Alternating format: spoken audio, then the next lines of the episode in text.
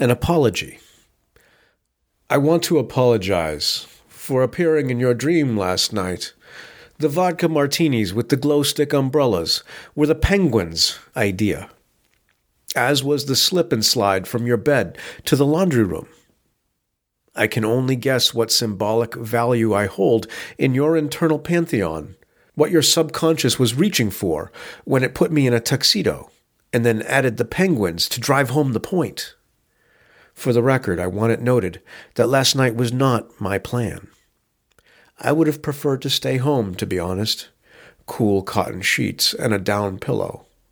But I have to confess, the Fred Astaire number I did at the end, with your mother in law, was pretty cool.